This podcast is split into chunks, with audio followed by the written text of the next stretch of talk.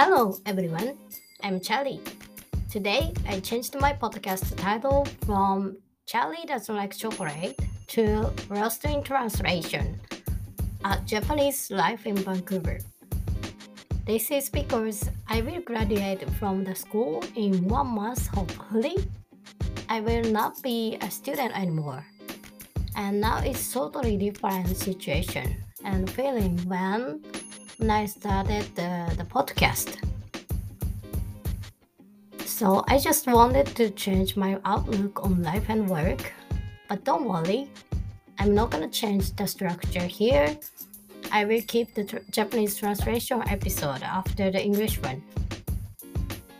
Actually, in order to decide on my new name for the podcast, I consulted with ChatGPT which is now very famous for being an AI powered language model that can answer a wide range, wide range of questions on various topics, literally anything. Recently, I love to talk with her whenever I have time. Today, let me introduce the conversation between us to decide on the new name. I actually began with the question Hey, uh, please name my podcast legal regarding Vancouver life with Japanese women. So she was like, How about Vancouver Diaries? A Japanese woman's perspective. This title incorporated incorporates both the location and the perspective of the podcast host which could attract listeners interested in learning about life in Vancouver from a unique point of view. So I was like, I do understand what you say. We have to be clear the concept. But I feel like it's kind of boring and it's too common. So I said in, Jap- in Japanese, もうちょっと陰キャの感じ欲しい then she was like, How about life in Vancouver as an introverted Japanese? This title captures the sense, essence of the podcast in English while also incorporating the term introverted to give a sense give a sense of host's personality. It's straightforward and it's easy to understand and could appeal to a broad audience interested in learning about the experiences of an immigrant in Vancouver.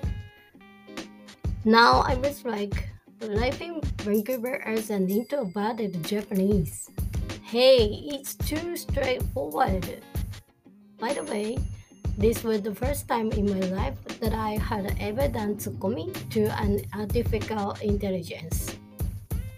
And then she was like, how about navigating Vancouver, a Japanese woman's experience, or Lost in Translation, a Japanese life in Vancouver? This title gives gave it a better idea of what listener can ex- expect from the podcast and could pique their interest. At the time, to be honest, I couldn't understand what lost in translation means, so I looked it up. Lost in translation literally means to fail to have the same meanings or effectiveness when it's translated into another language. That's when it hit me. Because that's what I had been feeling all year in Vancouver. To be more specific, I can communicate with Canadians in English, but I still cannot tell them what I thought in English. Not even half of what is sold in Japanese is conveyed. Therefore, I have no choice but to simplify what I want to convey and say it in a simpler, more stripped down way in every conversation. What's more, I got to know about the movie named Lost in Translation, which was a 2003 romantic comedy drama film, written and directed by Sofia Coppola. The story is about an American who comes to Tokyo to work and has a hard time understanding the context. I feel some sympathy for him now. As a result, I said to ChatGPT, Lost in Translation of Japanese Life in Vancouver would be great. Thank you. Finally, she concluded the conversation as conversation as follows.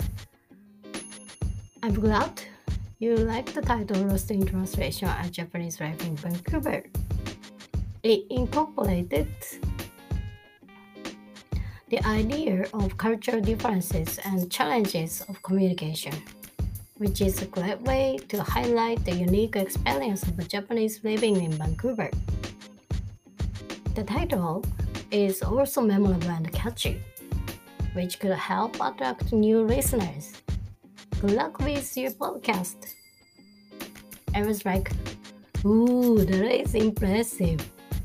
Finally, the time has come for AI to move people.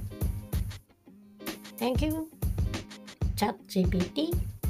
I hope you listeners also like this title and enjoy my podcast going forward. Thank you for listening today. See you next time. Have a good one.